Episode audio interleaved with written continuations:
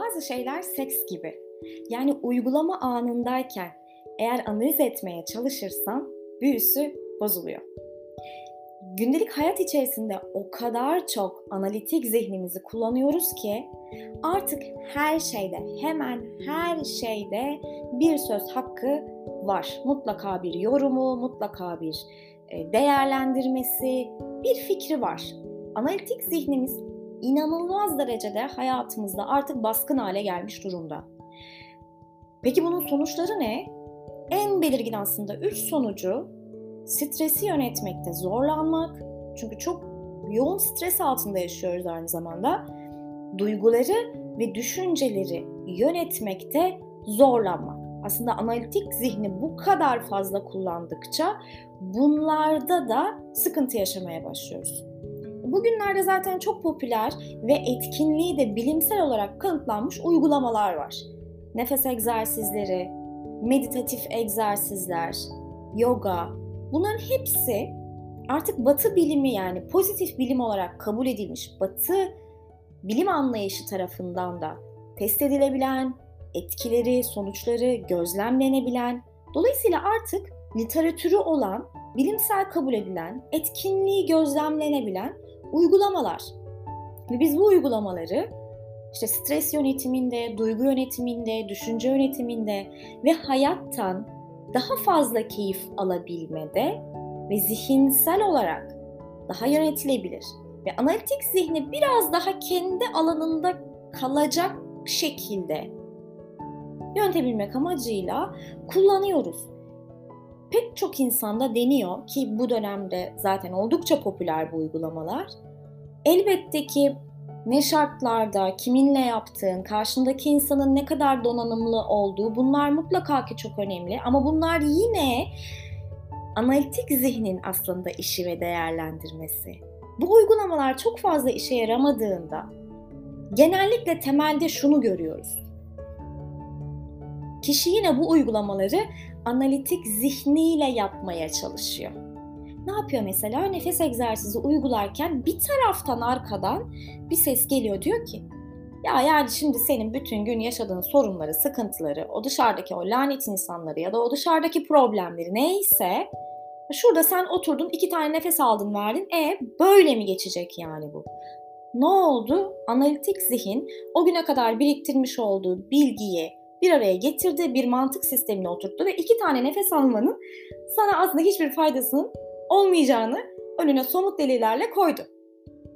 İşte burada, tam da bu noktada bu gibi uygulamalar işe yararlılığını maalesef yitiriyor. Çünkü bu uygulamalar analitik zihinle birlikte yapılacak uygulamalar değil. Bunlar tam tersine analitik zihni biraz sakinleştirmek ve onun alanını birazcık daha kendi ilgili olduğu kısımla sınırlandırmak amacıyla zaten yapılıyor.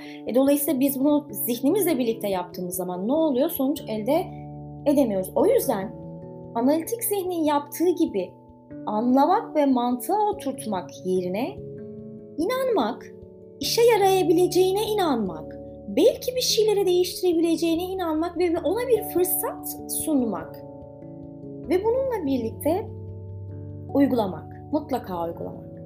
Çünkü bazı şeyleri hayatta düşünerek çözebiliyoruz. Bir problemle karşılaştığımızda düşünüp onu nasıl çözebileceğimizi bulabiliyoruz. Ama bisiklete binmek istiyorsak, bisiklete binmeyi öğrenmek istiyorsak o bisikletin üzerine çıkmak zorundayız. Ne kadar film izleyelim, ne kadar video izleyelim, ne kadar teknik olarak nasıl olması gerektiğiyle ilgili bilgi sahibi olalım, bedenimizle deneyimlemediğimiz zaman o bisiklete binmeyi öğrenemiyoruz. İşte bu uygulamalarda nefes egzersizi gibi, meditasyon gibi, yoga gibi bedeninizle içinde olacağınız, bedeninizle deneyimleyeceğiniz ve zaten bedeninizde yapacağı değişiklikler vasıtasıyla zihninizi sakinleştiren, beynin hem yapısında hem de fonksiyonunda, yani işlevinde değişiklikler sağlayabilen bu uygulamalar zaten beden üzerinden çalışıyor. Tıpkı bisiklete binmeyi öğrenmek için oraya çıkıp onu deneyimlemek ve öğrenmek gibi bu çalışmalarda deneyimleme kavramı ve olma hali üzerine kurulu.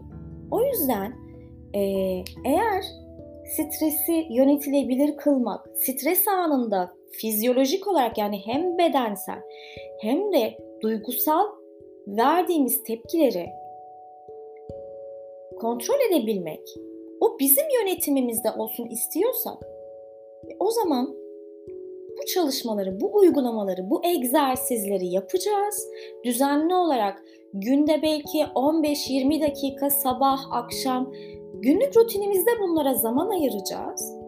Ve bu uygulamaları yaparken de analitik zihnimizin biraz farkında olup onunla değerlendirip onunla yorumlamaya çalışmayacağız. Yani ben haftada, çünkü bazı şeyler bu hayatta niceliksel, bazı şeylerde niteliksel olduğu zaman anlamlı.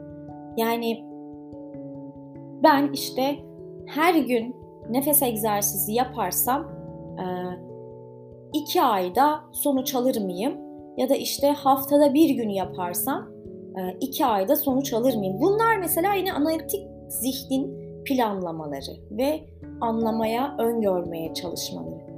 Halbuki sayısal olarak her gün bile yapsanız, içine girerek, kendinizi bırakarak, o bırakma halini deneyimleyerek, yapıp yapmadığınız önemli. İsterseniz her gün yapın.